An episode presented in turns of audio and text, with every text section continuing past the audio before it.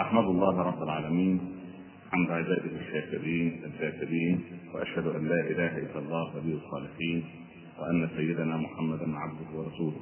اللهم صل وسلم وبارك عليك يا سيدي يا رسول الله صلاة وسلاما دائمين متلازمين إلى يوم الدين. أما بعد أحبتي في الله أحييكم تحية الإسلام. سلام الله عليكم ورحمته وبركاته. كيف نخرج من السيف هذا هو عنوان المحاضرة وللدخول إلى محاضرتنا لابد أن تكون لدينا معالم محددة نتحدث فيها سويا بإذن الله رب العالمين. هل الأمة الإسلامية حقيقة الأمر في حالة من التيه المعنوي؟ ما حجمه؟ هل طال الأمد عليها في هذا التيه؟ أم أن هذا التيه بدأ منذ زمن قريب؟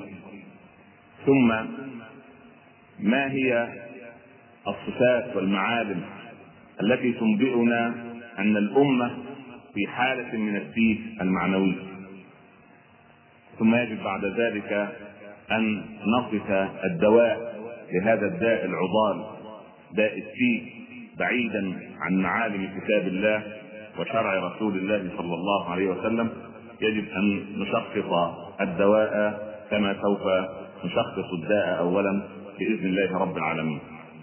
ودائما النصح ثقيل ولكننا أمة مأمورة بالنصح فإنما الدين النصيحة وإن علامة أهل النفاق أنك إذا نصحتهم صموا أذنهم. واتخذوا كلامك هزوا لكن المؤمنين من أمثالكم ولا نزكيكم على الله عز وجل فإنما ينتظرون نصح الناصح الذي يضع يده على الداء على الداء ليشخص له بفضل الله سبحانه وتعالى الدواء الذي نرجو أن يكون صحيحا بإذن الله رب العالمين. اولا لا ينكر أحد منا ولا أي إنسان يحمل هم الإسلام أن الناس في أمتنا صاروا في حالة من التيه المعنوي. لأننا إذا نظرنا إلى هذا الشهر الكريم شهر رمضان المبارك وماذا يصنع المسلمون فيه؟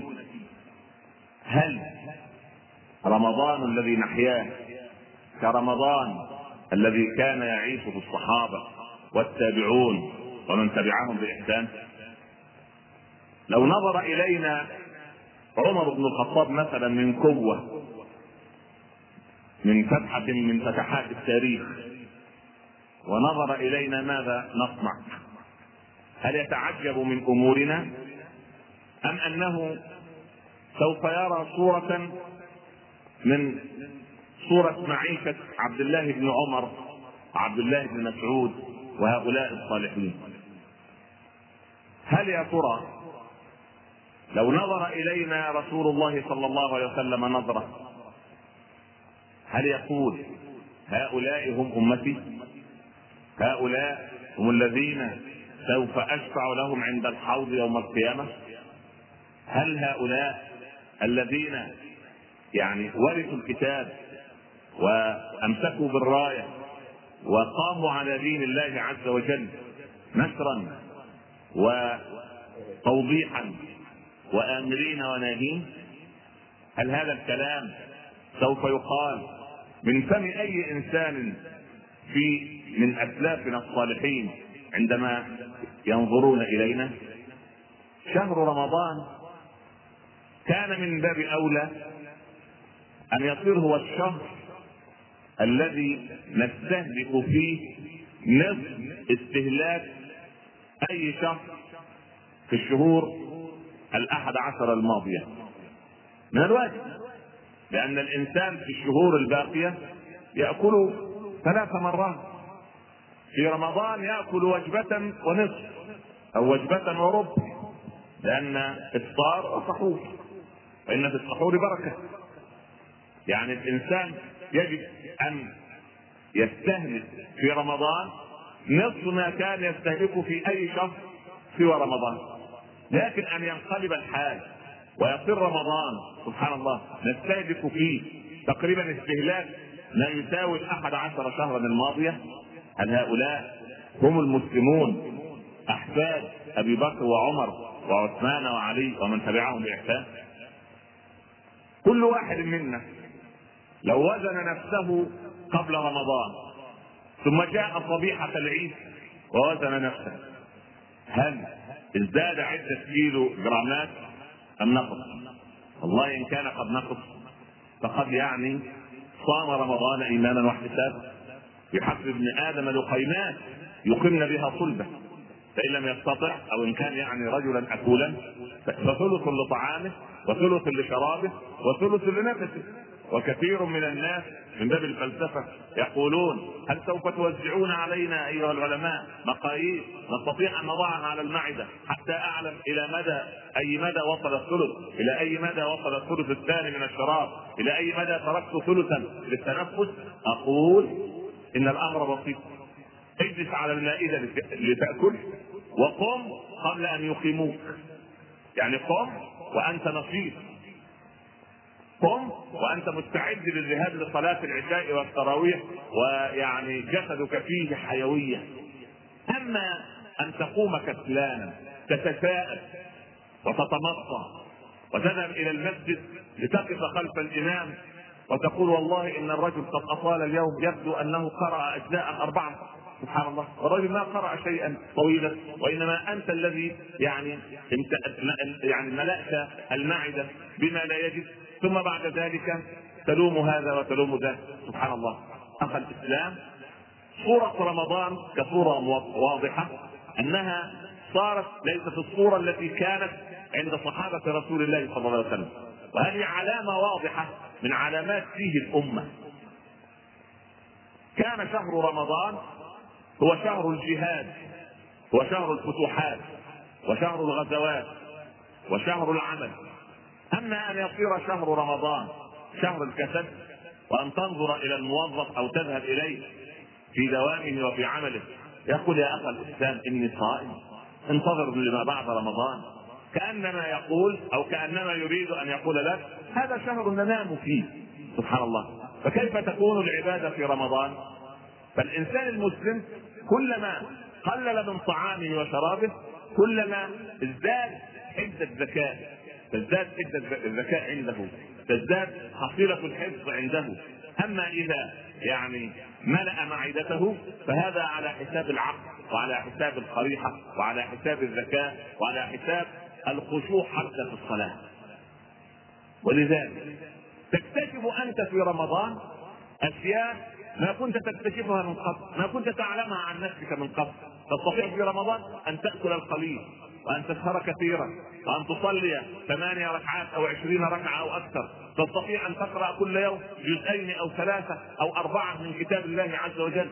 تستطيع أن تتهجد بثلاثة أجزاء بالليل وأكثر. إذا عندك طاقة عندك قوة إيمانية تريد منك أن تستحثها على مدار العام. ليست القضية في رمضان فحسب إخوة الإسلام علامة يعني هذا الكلام الذي أقوله كمثال رمضان هو علامة لفيه الأمة بعيدا عن حقيقة ما هي موجودة من أجله الله عز وجل يقول كنتم خير أمة أخرجت للناس. نحن أمة لم تخرج لنفسها. أمة أخرجت للناس. أخرجها الله عز وجل لتهدي ليس نفسها فحسب ولكن تهدي نفسها ثم تهدي الناس بسلوكها.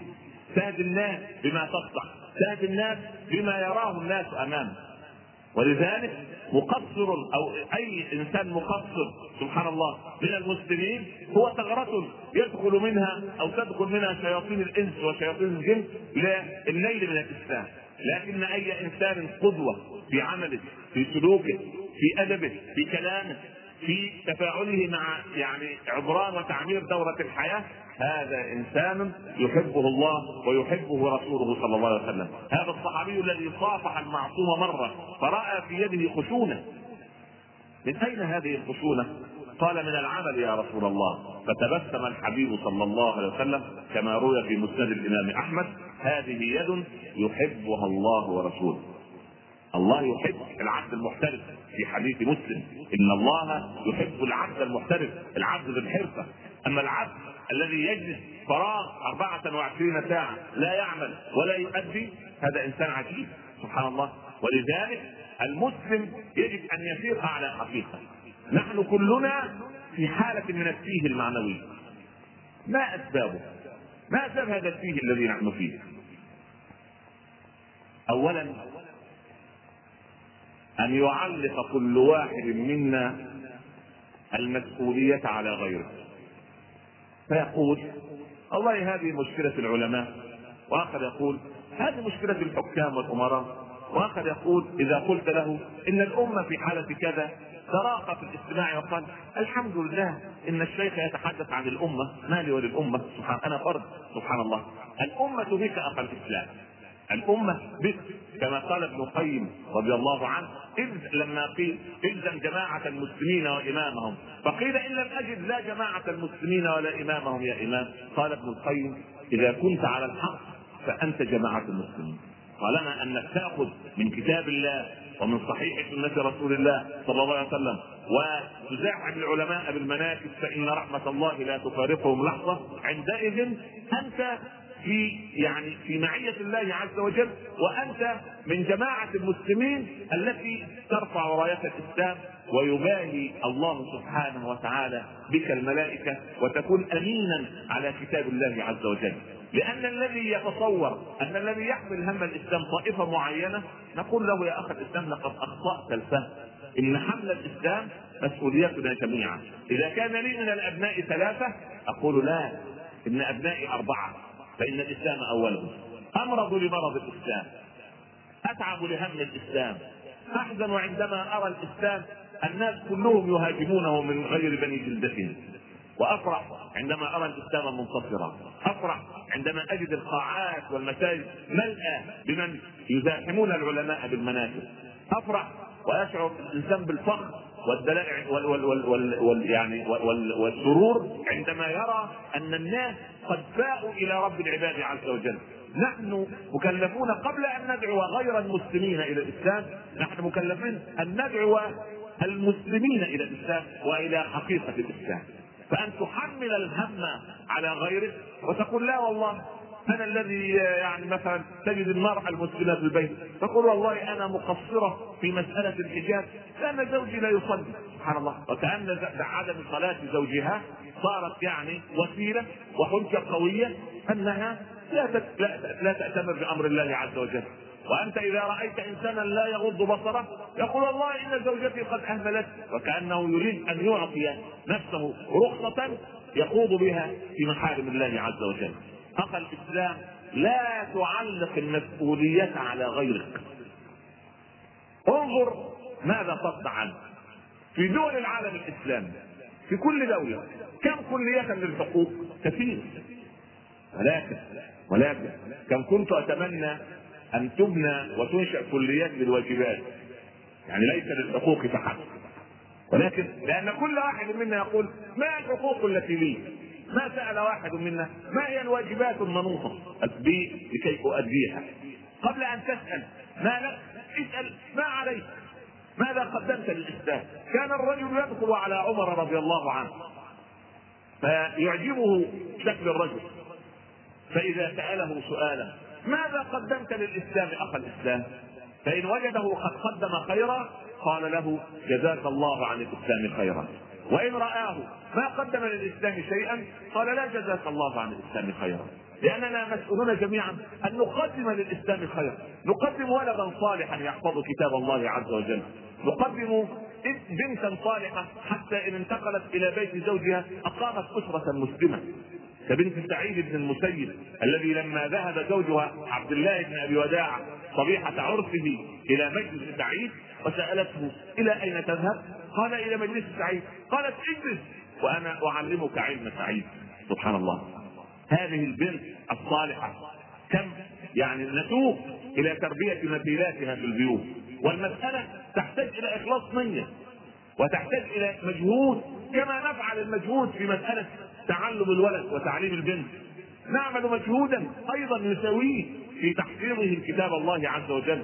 لأن النبي أمرنا والصحابة والصالحون والعلماء أن نلاعب أبنائنا سبعا. سبع سنوات. مرحلة لعب لعب. ندلله ثم علمهم. ادبوا في السبع الثانية. من سن السابعة إلى السن الرابعة عشر. يجب أن نعلمه. نؤدبه. نعلمه الحلال والحرام. نحفظه كتاب الله عز وجل. وأبناؤنا بفضل الله من الذكاء بمكان أنهم يستطيعون حفظ كتاب الله عز وجل. وهنيئا لمن أكررها لمن سن مثل هذه السنة الحسنة مثل هذه الجائزة التي تربط المسلمين مرة أخرى كل عام بكتاب ربهم سبحانه وتعالى. وتستحث بقية المسلمين أن يرى ابنه هكذا. يحفظ كتاب الله عز وجل. سبحان الله. لقد كان الصالحون إذا قبل تلميذا عنده كان شرط قبوله لهذا التلميذ أن يتعلم العلم. إن كان فقها أو طبا أو فلكا أو أي نوع من أنواع العلوم المفيدة سبحان فإن الإسلام ليس فيه علم شرعي وعلم غير شرعي. فكل العلوم بفضل الله طالما يعني تنفع الناس فهي علوم شرعية بإذن الله رب العالمين. يؤجر صاحبها. كانوا يشترطون قبل الدخول ليجلس بين يدي الأستاذ متعلما أن يكون حافظا لكتاب الله عز وجل. سبحان الله. فالمسلم حريص على أن يعلم ابنه وأن يحفظ ابنه. فلذلك تكون همة المؤمن قوية همته عالية في أن يخرج جيلا يحفظ كتاب الله. فإذا حفظ الولد كتاب الله عز وجل عندئذ صار في الرابعة عشر في سن المراهقة وبداية التكليف عندئذ صادقه. صادقه كما أمرنا العلماء. لاعبه سبعا أدبه سبعا ثم صادقه سبعا وصل الحادية والعشرين من عمره فقل له وكلتك للحي الذي لا يموت. فقد قدمت شابا رجلا في الإسلام وامرأة أو بنتا صالحة للإسلام والمسلمين ينجب منها أناس صالحون. إن يعني عمر بن الخطاب لما سمع وكلكم تحفظون القصة لما سمع المرأة تقول لابنتها هل غششت اللبن وطرق عمر الباب وعاهد المرأة على عدم غش اللبن وقالت عاهدتك يا أمير المؤمنين في اليوم التالي سمع المرأة تقول وهو يعص ليلا لابنتها هل غششت اللبن؟ فقالت لها ابنتها أنا عاهدت أمير المؤمنين على عدم غش اللبن؟ قالت وهرانا أمير المؤمنين؟ قالت البنت الصالحة إذا كان أمير المؤمنين لا يرانا فإن رب. رب أمير المؤمنين يرانا. فلما علم عمر أن هذه هي ابنتها الصالحة عاد إلى بيته وجمع أبناءه الثلاثة. من يتزوج بنت بائعة اللبن؟ تأسف الأولاد. قال ثكلتكم أمكم. إن لم يتزوجها واحد منكم لتزوجتها أنا. عسى الله أن ينجب منها رجلا صالحا ينفع الإسلام والمسلمين. فتزوجها عاصم ابن عمر بن الخطاب. فأنجبت ليلى. ليلى تزوجها عبد العزيز بن مروان فأنجب عمر بن عبد العزيز. سبحان الله. هذه ذرية بعضها من بعض. لذلك نحن يجب أن نعلم أبناءنا وبناتنا مسألة الحلال والحرام، لا مسألة هذا صح هذا صواب وهذا خطأ، لا. والا تصير كلمة الحلال والحرام كلمة تلاك على الألسنة.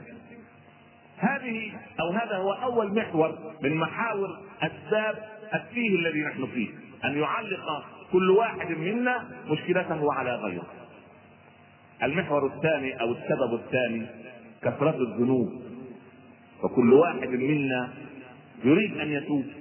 ولكن شياطين الإنس والجن لا تتركه. ولكن العلماء الصالحين وضعوا لنا حدودا كي يستطيع الإنسان أن تكون توبته خالصة لوجه الله الكريم.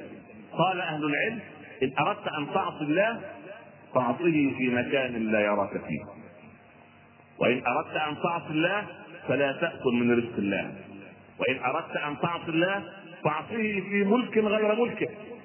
وإن أردت أن تعصي الله وجاءك ملك الموت فقل له أخرني حتى أتوب. وإن أردت أن تعصي الله وحشرت بين يديه يوم القيامة وسألك لما عصيتني يا عبدي؟ قل أنا لم أعصك يا رب. هذه خمسة مستحيلة. لا يستطيع الإنسان أن يعصي ربه في مكان لا يراه الله فيه ولا في ملك غير ملك الله فليس إلا ملك الله عز وجل.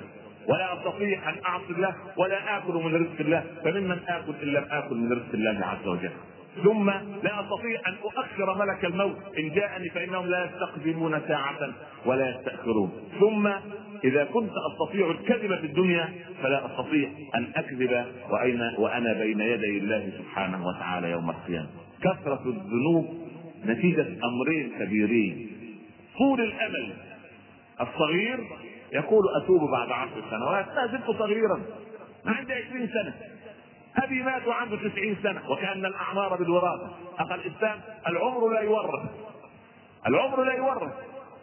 يعني المسألة لا تريد تسويفا لأن من هموم الأمة ثلاث كلمات ثلاث كلمات. أنا وكل يقول أنا أنا كذا وأنا كذا وأنا كذا سبحان الله. وأنا من قالها؟ قالها إبليس. قال أنا خير منه. خلقتني من نار وخلقته من طين فكانت نهايته وخيمة. فطرد من رحمة الله والعياذ بالله رب العالمين. وكلمة لي قال فرعون ولي ملك مصر. وهذه الانهار تجري فأغرقه الله عز وجل. وكلمة عندي. قالها قارون إنما أوتيته على علم عندي. تجلس مع الصغير قبل الكبير. يقول لك أنا ولي وعندي. اما المصيبة الكبرى في سوف. سوف أستغفر. سوف أتوب. تقول المرأة يعني البنت ما زالت صغيرة. تحجب لما لما تتزوج. سبحان الله. فإن تزوجت أما تنجب. سبحان الله. لا إله إلا الله. والكبير يقول ما زال في العمر بقية. أنا ما بلغت الأربعين بعد. أنا ما بلغت الخمسين بعد. ما زال يسوف ويسوف هذه هي الكارثة. كثرة الذنوب جعلتنا في حالة من الدين لأن الإنسان عندما يكثر الذنوب عندئذ تتوه من يعني الطريق السليم لا يستطيع أن يسير فيه لأن الشيطان يجلس على قوارع طرق طرقه. لا تتبع خطوات الشيطان. كل خطوة للشيطان يأخذ الإنسان إلى ما هو أكبر إلى ما هو أشد جرما. ثم بعد ذلك يحدث الران على القلب لأن كثرة الذنوب تعمي وتصم تجعل الإنسان لا يرى الحق حقا ولا يرى الباطل باطلا. فلا يرى الحق حقا فيتبعه ولا يرى الباطل باطلا فيجتنبه. عندئذ تتداخل أمامه الأمور. كثرة الذنوب. ولذلك العبد منا الذي يريد أن يعود من هذا الدين يجب اولا أن يتوب إلى الله توبة خالصة نصوحة ويجب من شروط التوبة أن تكون لله. وقد يتعجب إنسان ويقول وهل هناك توبة لغير الله؟ يقول نعم. فرضنا أن رجلا مثلا والعياذ بالله مدمن خمر. وجاءه الطبيب وقال إن شربت كاسا من الخمر آخر سوف تهلك. يقول لا أنا أخاف على صحتي. أنا قد تبت هل هذه توبه لله؟ آخر يلعب الميسر والعياذ بالله. فرغت أمواله وصار مدينا. سبحان الله بعد أن كان ذو مال ذا مال أضاع ماله فيما حرم الله عز وجل. فلما فرغ ماله قال لا لا داعي للعب الميسر أنا قد تبت هل هذه توبة لله؟ هذا مثل القصة الرمزية التي يقصونها عن هذا عن الثعلب الذي خطف عنقود عنب وجرى خلفه صاحب البستان بعصاه فقفز الثعلب على سور البستان فوقع عنقود العنب من فمه ووقف له صاحب البستان بالمرصاد بعصاه. ينظر الثعلب إلى عنقود العنب متحسرا ويقول الحمد لله الذي لم يجعل لنا في الحرام نصيبا. هل هذه توبة لله؟ هذه ليست توبة لله هذه توبة رغم أنفه. سبحان الله. لا نريد أن تكون توبتنا رغم أنوفنا لا نريد أن تكون التوبة خالصة لله عز وجل. خائفين من الله وجلين لأن الله سبحانه وتعالى يجب كما قال أهل العلم استحي من الله حياءك من رجل صالح من عشيرتك. أنت إن سرت مع رجل في مثل مقام والدك أو مقام عمك أو خالك أن تتهاب أن تنظر نظره في الطريق مشينه لأنك تخجل وتستحي من العبد وتستحي من الخال وتستحي من الأب. فما بالك برب العباد؟ والله يا إخوتان إن الله يعاملنا كأنه لا يرانا. من فضله وحلمه. سبحان الله. من فضل الله عز وجل أنه يعاملنا كأنه لا يرانا. حتى إن جاء العبد وكان طائعا وقال يا رب قال لبيك يا عبدي وإن كان عاصيا وقال يا رب قال لبيك لبيك لبيك يا عبدي فالله عز وجل يحب التوابين ويحب من يؤوب اليه وأنتم تحفظون حديثا مثل إن الله يفرح بتوبة عبده المؤمن إلى آخر الحديث كمثل الذي ساءت منه ناقته ما معنى الحديث؟ بمعنى الحديث وعليها سقاؤه وطعام فنام فاستيقظ فوجدها بجواره. الله يفرح مثل ما يفرح صاحب هذه النفس. مع أن طاعتنا وتوبتنا سبحان لا تزيد في ملك الله شيئا. وان معاصينا جميعا لا تنقص ابدا. من ملك الله شيئا يا عبادي إنما هي أعمالكم احصيها عليكم. فمن وجد خيرا فليحمد الله ومن وجد شرا فلا يلومن إلا نفسه. المحور الذي يليه أو السبب الذي يليه أو العلامة التي تليها من علامات السين أننا نمسك بعدسة مكبرة نبحث بها عن عيوب العباد. أقول يا فلان وأشير إليه بسبابته هكذا. يا فلان أنت مخطئ في كذا. ولا أنظر إلى أصابع ثلاثة تشير إلي أنا. أنني كثير الأخطاء. أنني مضاعف الأخطاء أكثر منه. ان لي من الذنوب أكثر مما عنده هو. إذا كان هو قد أخطأ خطا فأنا قد أخطأت يعني أخطاء كثيرة ولكني أتعامى عن الأخطاء التي عندي. سبحان الله. وأصف الآخرين سبحان الله بكثرة الذنوب وكذا وكذا. والإنسان يجب أن يتعامل مع الناس كما نقول دائما في مساحة الفضل. ولا تنسوا الفضل بينكم. يتعامل الإنسان مع أخيه حتى وصل الصحابة رضي الله عنهم أن الواحد منهم كان يضع التمره في فم أخيه. فيجد حلاوتها في فمه هو. قس أنت هذا الشعور؟ بلحظات قبل غروب الشمس في رمضان والسيارات تسير في الشوارع المزدحمة كأنما تسير على الطريق الصحراوي بسرعة فائقة ويصرخ هذا الميزان ويضغط هذا على آلة التنبيه. يا أخي إلى أين؟ اهدأ قليلا. سوف تأخذ نصيبك. سوف تعود إلى بيتك لتتناول طعام الإفطار. لكن من ذا الذي يصبر معدته؟ لأنه ما تعود الصبر. ليس صبورا لا على أهله ولا على أولاده ولا صبورا في العمل ولا صبور على مرؤوسيه الذين يعملون تحت يده في حالة من العصبية لماذا؟ لأن منطق الأخوة قد غاب عندنا انظر إلى بعض من الناس وكثير منهم وهم يخرجون من المسجد متزاحمين يريد أن يخرج كل منهم قبل أسد. لماذا يا أخي الإسلام؟ المؤمن في المسجد كالسمك في الماء إن خرج منه مات والمنافق في المسجد كالعصفور في القفص يريد أن يهرب فور أن يفتح له المؤمن في المسجد كالسمك لا يريد إلا هذه الحياة. الحسن البصري قيل يا بصري نراك تلازم المسجد أكثر. اوقاتك قال لي في المسجد فوائد سبع. ليس في السفر فقط فوائد سبع وإنما في المسجد. أخا مستفادا في الله وعلما مستظرفا ورحمة مستنزلة وكلمة تدل على هدى أو تمنع من ردى أو أن يترك الإنسان الذنوب خشية أو حياء. يعني الإنسان تتعود أقدام الناس ويراه إخوانه في بيت الله. ثم يأتي يريد أن يقول كلمة نابية أو ينظر نظرة مشيئة فيقول أستغفر الله أستحي من إخواني الذين يرونني وأترك الذنوب خشية من الله أو حياء من إخواني. وهذه مهمة سبحان الله. لأن العبد يسأل ما دليل قبول توبتي؟ وأنا قد أعلنت التوبة، نفرض جدلا أنك حدثت الآن نفسك وقلت أنا قد عزمت على التوبة إلى الله عز وجل. هل هناك من علامات لقبول التوبة؟ هناك علامة طيبة أن تفتح لك أبواب الطاعات حتى وإن لم تسب نحوه. وتغلق في وجهك أبواب الذنوب والسيئات حتى وإن سرت نحوه. الله يفتح لك أبواب الطاعة حتى وإن لم تسب نحوه لأن الله يريد أن يأخذ بيدك سبحانه وتعالى من جاءني منهم تائبا معنى الحديث القدسي؟ من جاءني منهم تائبا تلقيته من بعيد مرحبا بالتائبين.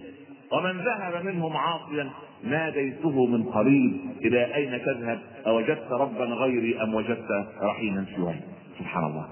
هل وجدنا رحيما سوى الله؟ ساعة الأزمات ساعة الأزمات أنا أقول دائما يا بؤس من ليس له رب. ماذا يصنع عند الأزمة؟ لكن المؤمن في لحظة الأزمات يقول يا رب في لحظة الخير يسجد لله شاكرا. في أي لحظة من اللحظات موصول برب العباد عز وجل. حتى قال علي كرم الله وجهه لما سئل ما المسافة بين السماء والأرض يا أمير المؤمنين؟ اذكر الإجابة البسيطة. قال دعوات مستجابة. دعوات مستجابة سبحان الله. هذه الدعوة المستجابة. والحمد لله إن الله عز وجل لا يجيب لي أو لا يعطيني نعما على قدر ما أدعوه أنا. الله هو الحنان المنان. معنى الحنان المنان الذي يعطي النوال قبل السؤال ومن غير سؤال. يعني أنت تدعو الله أن يرزقك طعاما فتأكل اللقمة وتحمد الله على أنك رزقت بهذه اللقمة مثلا. هل دعوت الله عز وجل وقلت وأنت تأكل؟ اللهم سهل لي ابتلاعها ونزولها في المريء. يا رب أسألك ألا تنزل في القصبة الهوائية كي لا تسد مجرى النفس والتنفس حتى لا أهلك. يا رب اجعل السائل الكذا والحمض الكذا في المعدة يختلط بها. حتى تتحول المادة من كذا إلى كذا. هل دعوت وقلت اللهم اجعل الأسنان تمزق والأنياب تقطع والضروس تطحن. هل دعوت هذا؟ هل دعوت وقلت اللهم اجعل الخملات تستخلص واجعل الدم غير المؤكسد يتحول إلى دم مؤكسد اللهم أخرج الفضلات منك. من دعا هذا الدعاء في حياته؟ ولكنها نعم تحدث. فنعم الله عز وجل منظورة وغير منظورة.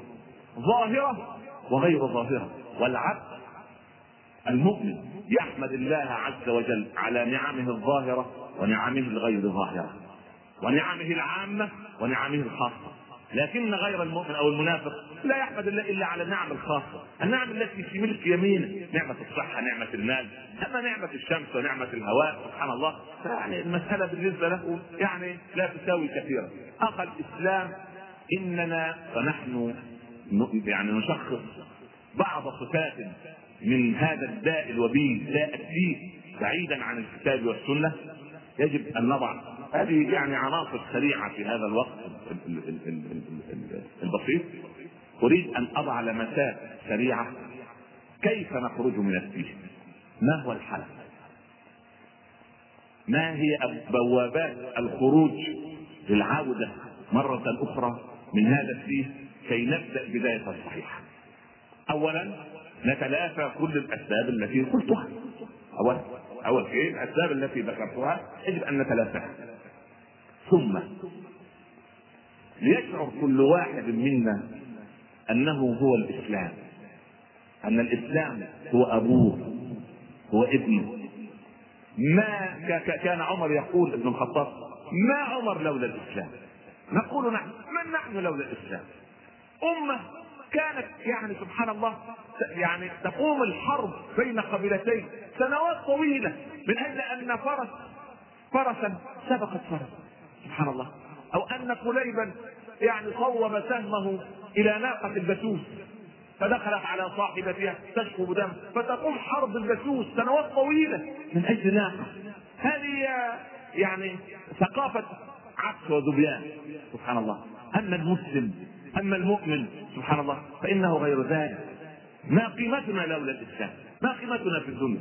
لكننا بالاسلام سبحان الله نحن لسنا بحق خلفاء الله في الأرض.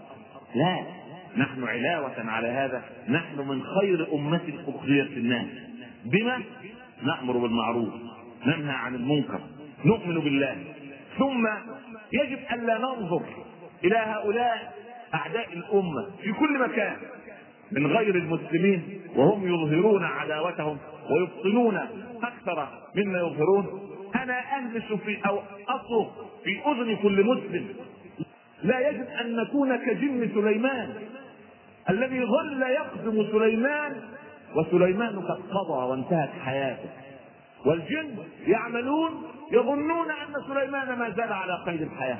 فلما تبين للجن أن سليمان قد مات ندموا على أنهم واظبوا على مسألة ظنا منهم أن سليمان على قيد الحياة، أنا أقول إن ما يسمى بالنظام العالمي الجديد وما هو بجديد لا يجب أن ننظر إليه كما نظر جن سليمان، هذه النظم وهي غير قائمة. على هدي من الله عز وجل واتباع لسننه سبحانه وتعالى في هذا الكون.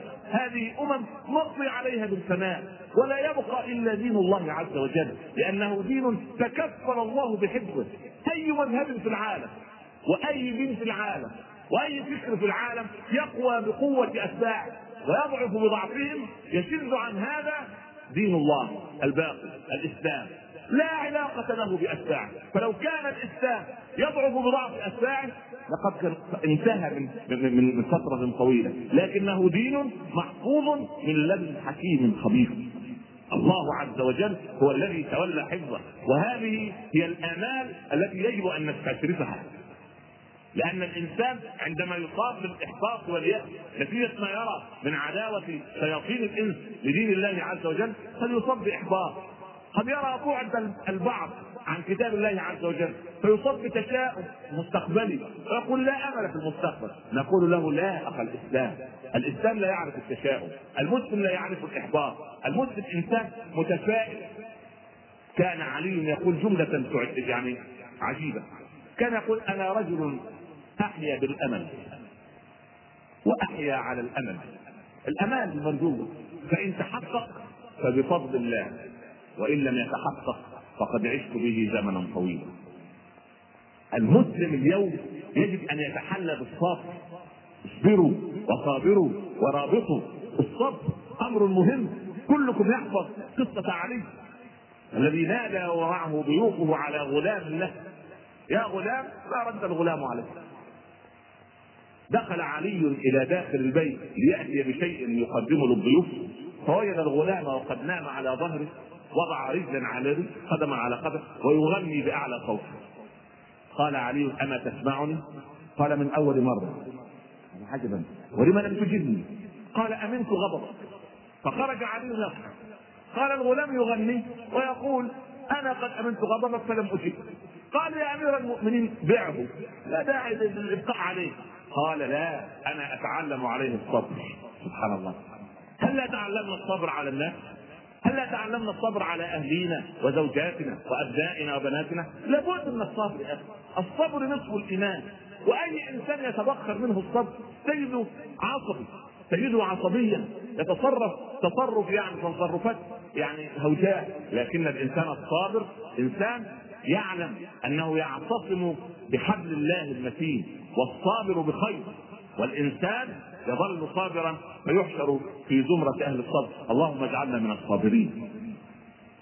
إخوة الإسلام إن الآمال المستشرفة لا أريد أن أضيق صدوركم بهذه المقدمة الطويلة أو هذه العناصر التي توحي للإنسان أن الأمر يعني إصلاحه جد بعيد وإصلاحه لا أمل فيه. أقول إن هناك أمور تدعو إلى التفاؤل وإلى الأمل. كلنا يعلم أن الله عز وجل له ثلاث أنواع من السنن.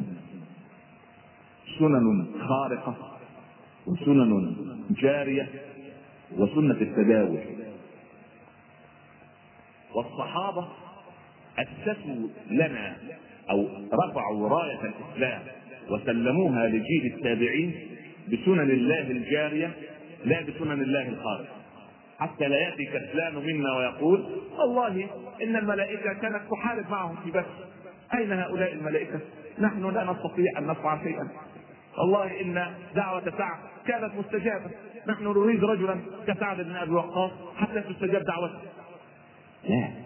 هؤلاء الصحابة أسسوا وقووا يعني شجرة الإسلام وأصبحت وارثة الظل مثمرة وسلموا الراية مرفوعة للجيل الذي يليهم بناء على سنن الله الجارية على خطوات عملية على اتخاذ الأسباب. لكن سنن الله الخارقه تأتي بعد أن يأخذ الإنسان بأسبابه الجارية السنن الجارية التي يستطيعها التي في يده التي يملكها. لأن الله عز وجل يقول وأعدوا له ما استطعتم من قوة. يعني الإنسان يعمل ما يستطيع يعد ما يستطيع من أسباب الأسباب له من سنن الله الجارية. أما أن يأتي نصر الله عز وجل وكما يقول العلماء لا تظن أن العدو غلب ولكن الولي هو الذي أعرض. لا تظن أن العدو هو الذي غلب لا إنما إنما الولي هو الذي أعرض عنه. فلما أعرض الولي عنه صرت لا ولي لك.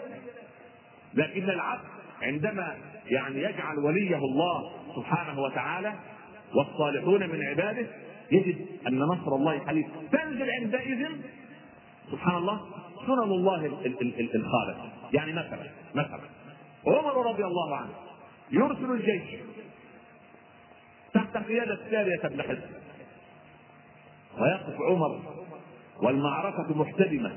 هناك على حدود فارس وعمر على منبر رسول الله في المدينة. ويقول يا سارية بن جبل يا سارية بن حزب الجبل الجبل ومن استرعى الذئب ظلم العجب في اجتماع الصحابة يتساءل عليه يا أمير المؤمنين ماذا قلت في الخطبة؟ شيء لا علاقة له بما قال وما بعد. قال وقع في خلدي أن المسلمين بقيادة السارية أعد لهم كمين. فلو نظروا وانتبهوا لفتح الله لهم والمسلم دائما عندما يدعو لأخيه يقول فتح الله لك. أما فتح عليك لا تأتي إلا يعني سبحان الله.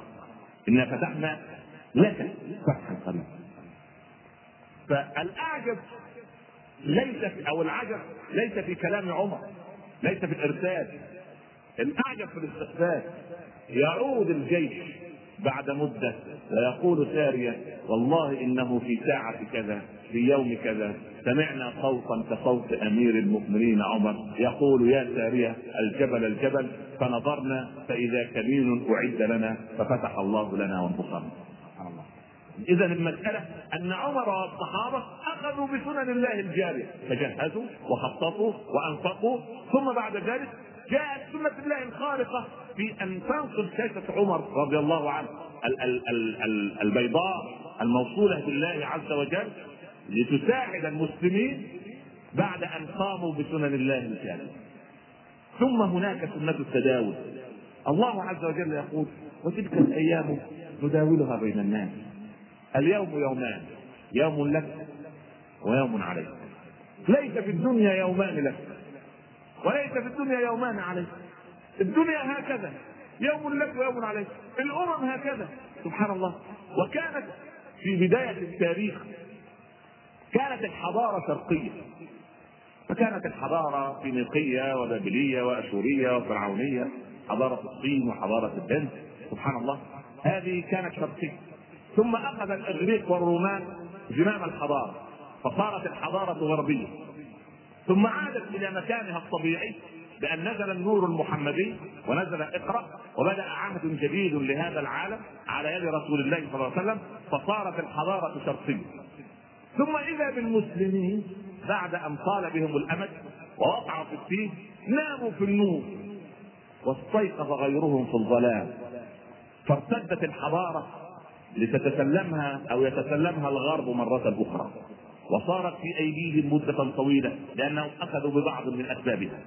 فكانت الحضارة شرقية ثم غربية ثم شرقية ثم غربية. إن شاء الله ثم بإذن الله رب العالمين. هذه سنه التداول. يجب الإنسان أن يعلم علم اليقين أن الأرض لله. كما قال كريم الله موسى يريدها من يشاء من عباده. الله عز وجل هذه الأرض ليست ملكا لدولة كذا أو دولة كذا. الأرض كلها لله سبحانه وتعالى. وسوف يورثها من يشاء من عباده الصالحين. وأولى الناس بهذا الصلاح أهل القرآن. أولى الناس بهذا الصلاح الذين ينطقون بلا إله إلا الله. أولى الناس بهذا الصلاح هم الذين يتبعون سنة النبي صلى الله عليه وسلم. ثم إن من الدواء الناجع في قضية الخروج من الدين أن يعيد الإنسان مع نفسه المسلم ترتيب الأولويات. ترتيب الأولويات ترتيب الأولويات مهم لأن المسلم من الواجب أن يراعي ماذا يقدم وماذا يؤخر متى يثور ومتى يهدأ لكن لا يثور في حالة الهدوء ولا يهدأ في حالة الثور أبدا إنما يقدم يعني ينظم أولوياته. فيقول مثلا أول شيء يجب أن أكون أنا في بيتي قدوة صالحة. فتراني الزوج زوجا كريما. الزوجة تراني زوجا كريما. زوجا لا يقود خلاف ما يعمل. ثم بعد ذلك يراني أبنائي كذلك.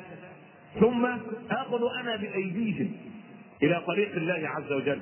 فيصير تصير زوجاتنا ويصير أبناؤنا وسيلة لدخولنا الجنة ونحن نصير وسيلة لدخولهم الجنة. لكن أن ينقلب الحال ويصير تصدق فينا قول الله عز وجل إن من أزواج وأولادكم عدوا لكم فاحذروهم. هذه كارثة. فإذا المسلم يجب أن يكون أولا قدوة لمن حوله. قدوة. فعمل رجل في ألف رجل خير من ألف رجل في رجل. دخل رجل على الحسن البصري في أول يوم في رمضان وقال له يا إمام حدثنا عن فضيلة العتق عتق العبيد فربما يسمع سيدي فيعتقه. لم يتكلم الحسن. في اليوم الثاني ذكر هذا العبد الحسن رضي الله عنه بما طلب فلم يتكلم. في اليوم الثالث صمت ولم يتكلم فسكت. وأنت في السنة تطلب من أخيك المسألة ثلاث مرات. ثلاث مرات.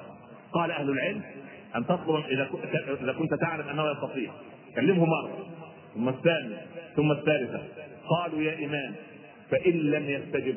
قالوا قال كبر عليه أربعة تكبيرات يعني إيه؟ انتهى انتهى فالحسن البصري لما لم يتكلم سكت الرجل ادبا مر رمضان ومر العام كله وعاد رمضان في العام في العام الذي يليه. وإذا في أول درس يتكلم الحسن البصري عن فضيلة عتق العبيد. فإذا بكل سيد في المسجد له عبيد اعتقه فتعجب العبد وتقدم من من الحسن إلى الحسن وقال يا امام طلبت منك هذا منذ عام. يعني سؤال ينتظر اجابه عاما كاملا. فقال له كنت فقيرا. فانتظرت حتى أغناني الله من فضله. فاشتريت عبيدا. ثم بعد ذلك لما رأيت فائدتهم لي أعتقتهم ابتغاء مرضات الله. فلما تكلمت عن فضيلة العلم خرج الكلام من القلب فقر في قلوب الناس فالإنسان طالما يتكلم صادقا فيجد اذنا صاغية صادقة فيما تقول إن شاء الله رب العالمين. إذا القضية أن يصير كل واحد منا قدوة يصير كل واحد منا نسخة مصحفية تسير على الأرض كما كان الصحابة. يعني الميكروبات والجراثيم التي أحاطت بالمسلمين في صدر الدعوة كثيرة. الرق والعبودية والخمر والأصنام والطبقية إلى إلى آخره. كل هذه الجراثيم ماذا صنع الحبيب المصطفى صلى الله عليه وسلم؟ بالصحابة. وضعهم كما يضع الإنسان منا الطفل المبتسم الطفل الذي ينزل من بطن أمه ناقصا. يوضع في حضانة حتى تقوى جهاز مناعته. فإذا قوي جهاز مناعته خرج إلى العالم الخارجي قويا. وضع النبي هذه النفس الطيبة من الصحابة في دار الأرقم بن أبي الأرقم بهذه البيئة الصالحة. فقوي جهاز المناعة عندهم. فلما خرجوا إلى مجتمع مكة المليء بالجراثيم والميكروبات فما ضرهم شيء. ثبت علميا أن البيت هو المحضن الأساسي لتربية الأولاد.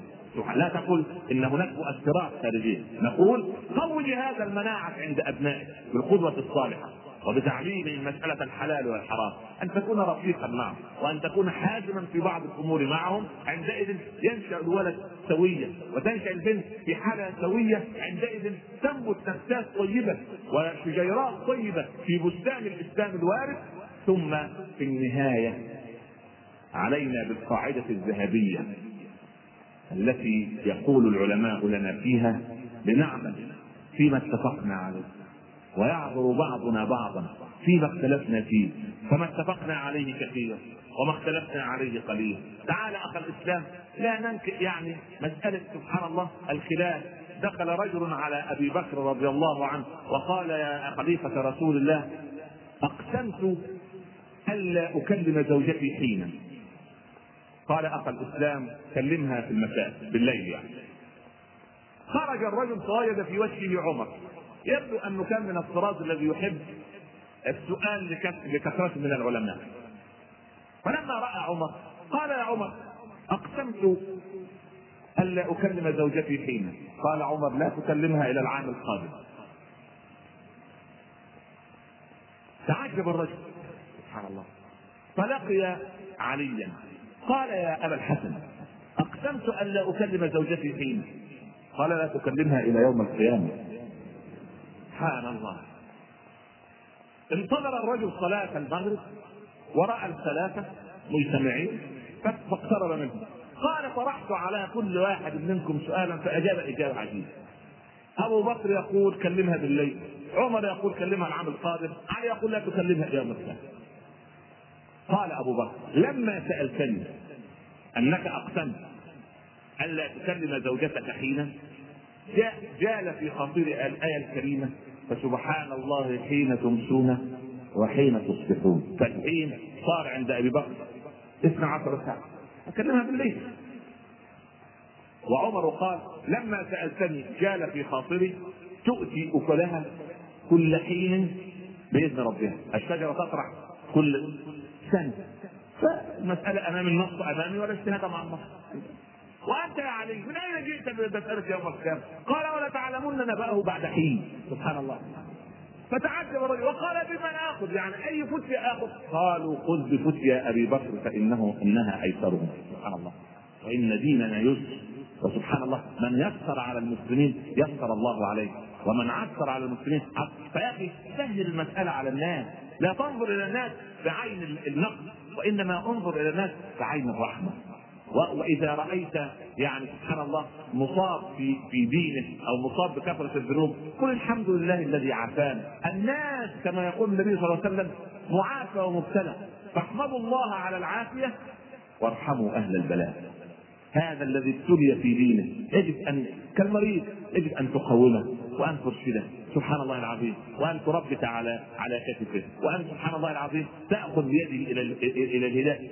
بالأسلوب الطيب الذي امرنا الله به. ادعو إلى سبيل ربك بالحكمة والموعظة الحسنة.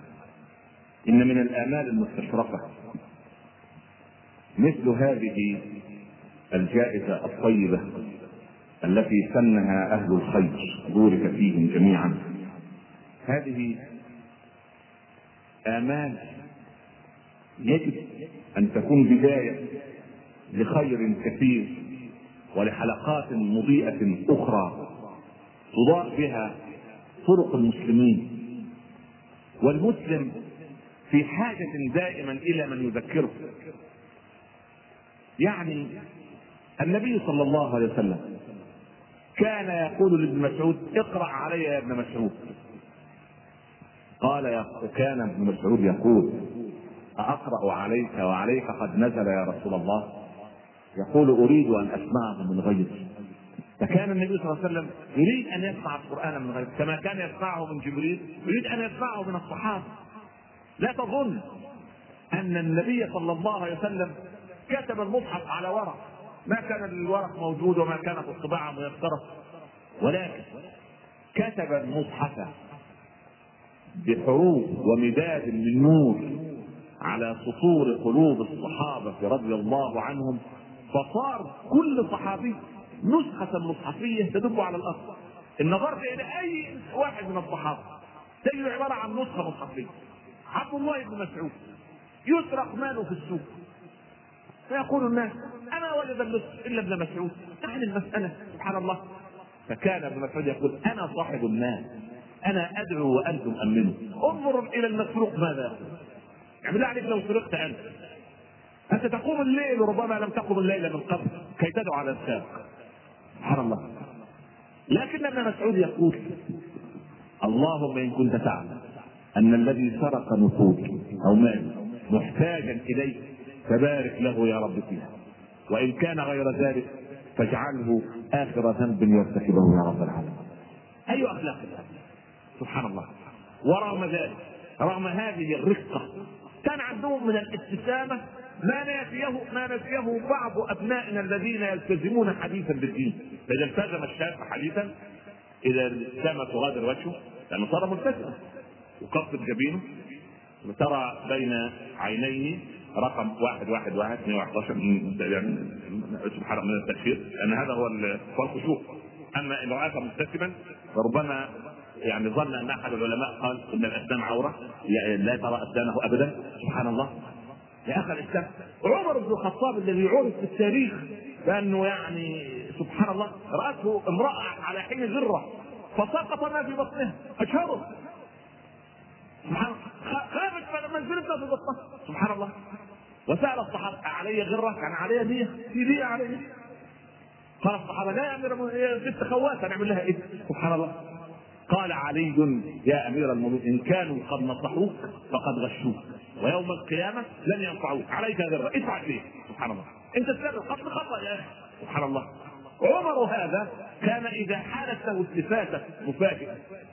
وهذا كما يقول لمبروزو في كتاب العبقريه أن من صفات العبقريين أن يعني لهم حركات مفاجئة على غير العادة يعني.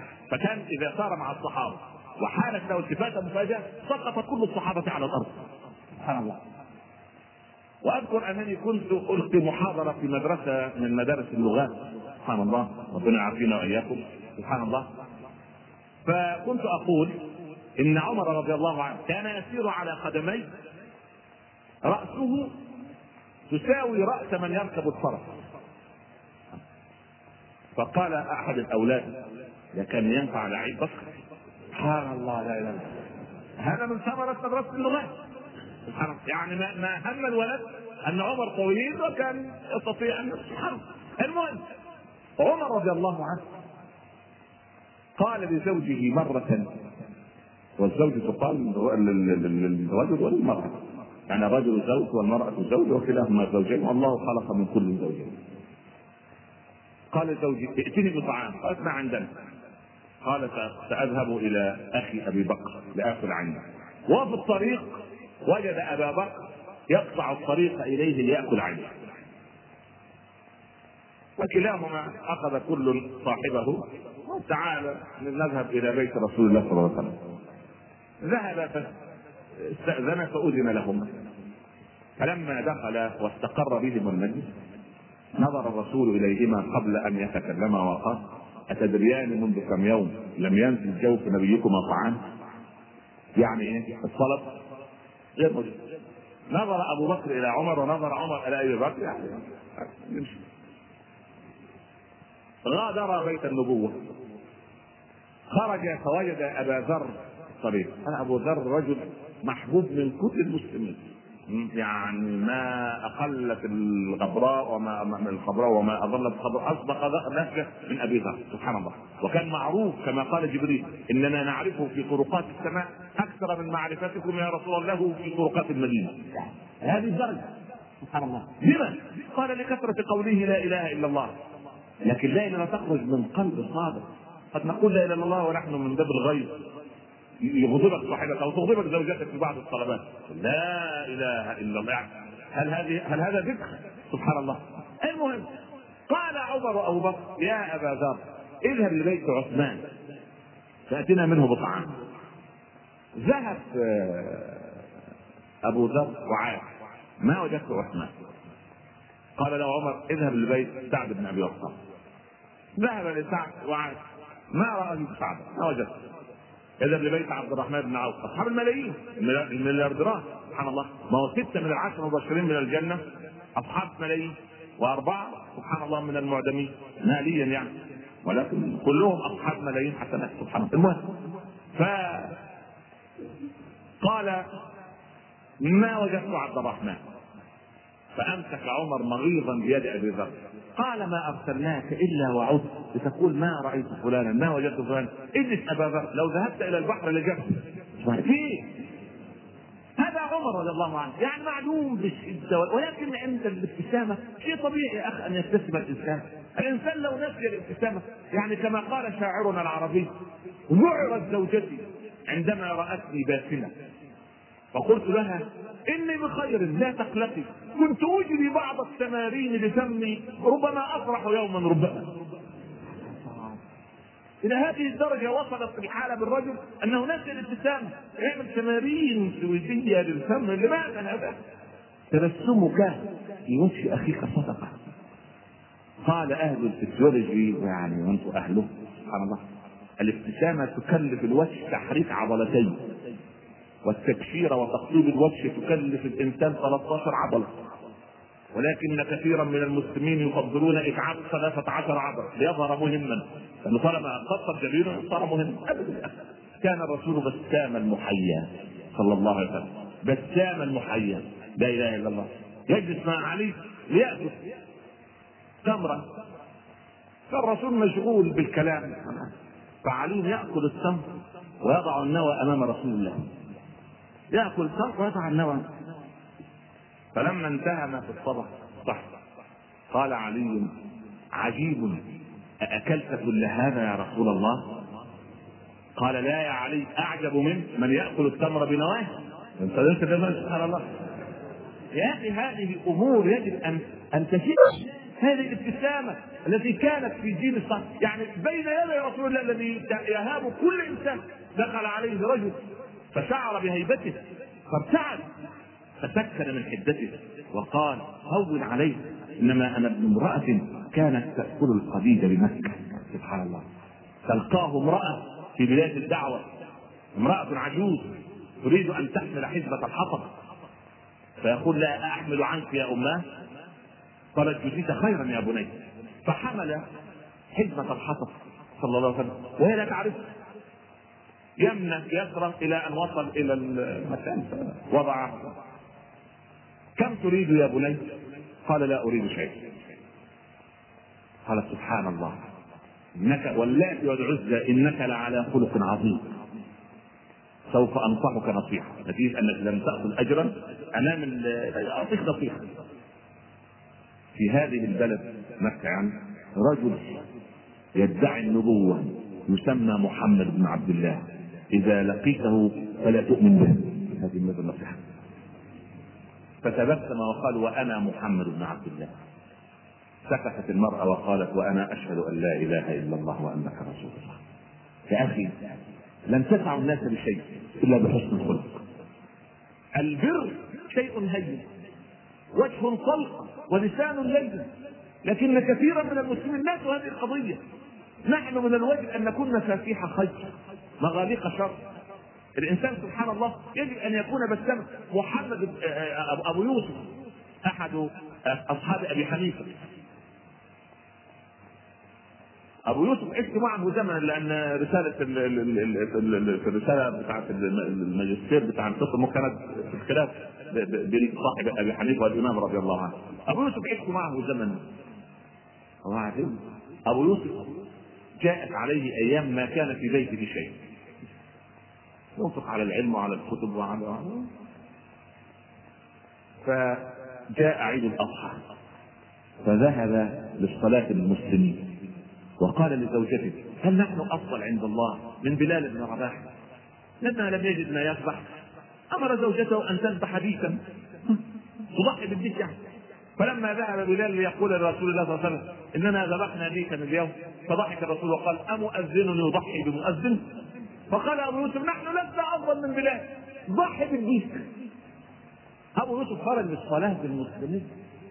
زوجة أبو يوسف تريد أن تمسك بالديك الديك يقفز عند الجيران. خرج خرج. الجيران يسألون ما المسألة؟ اليوم ليس هذا يوم ديك. سبحان يعني ليس مقام الديك في هذا اليوم. سبحان الله. فأشيع عن الخادمة عند أبي يوسف. إن سيدي لم يجد ما يذبح فأمرنا أن نذبح الديك عجبا نحن جيران سوء. سبحان الله. أرسلوا إلى أبي يوسف خروفا. هذا عالم المسلمين. أرسلوا خروفا. الديك يقفز إلى البيت المجاور. يبلغ القصة. يرسل إلى أبي يوسف خروف. ثلاثة عشر بيتا. عاد أبو يوسف وجد مزرعة من من الخراف وانظروا إلى الناس ماذا كانوا يصنعون مع علمائهم. سبحان الله. يعني المهم يعني أغنانا الله وإياكم من فضله أنا ما عندي مكان رحمكم الله. فعاد أبو يوسف فوجد هذه هذا العدد من الخراف فقال عجبا. إسماعيل ابن إبراهيم فدي بكبش بكبش واحد. وديكنا يفدى بثلاثة عشر. سبحان الله.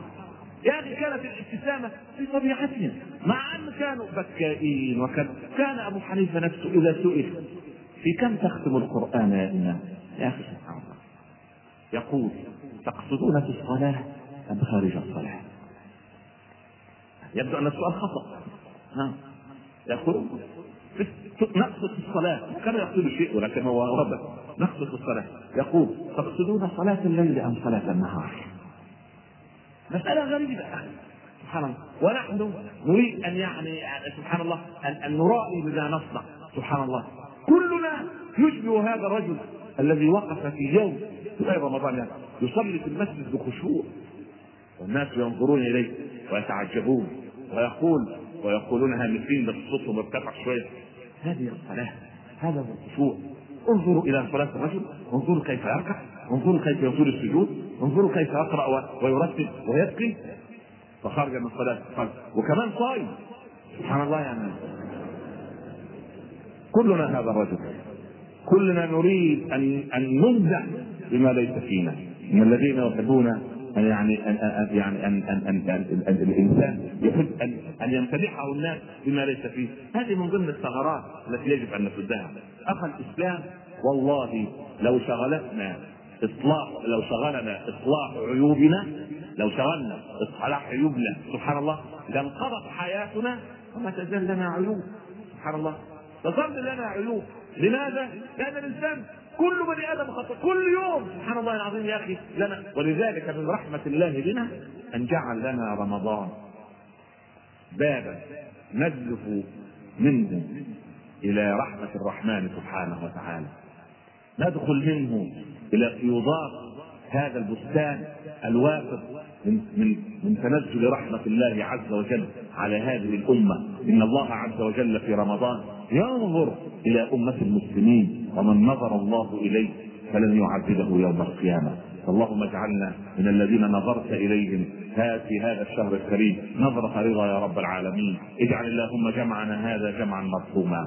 وتفرقنا من بعده تفرقا معصوما. لا تجعل بيننا شقيا ولا محروما. لا تدع لنا في هذا اليوم العظيم ذنبا إلا غفرته ولا مريضا إلا شفيته ولا عسيرا إلا يسرته ولا كربا إلا أذهبته ولا هما إلا فرجته ولا طالبا إلا نجحته ولا صاحب حاجة لك فيها رضا وله فيها صلاح إلا قضيتها ويسرتها يا رب العالمين. اللهم ارزقنا قبل الموت توبة وهداية ولحظة الموت روحا وراحة وبعد الموت إكراما ومغفرة ونعيما. اجعل خير أعمالنا خواتمها وخير أيامنا يوم أن نلقاك. اللهم استرنا فوق الأرض وتحت الأرض ويوم العرض يا رب العالمين. وصلى الله على سيدنا محمد وعلى آله وصحبه وسلم تسليما كثيرا. والسلام عليكم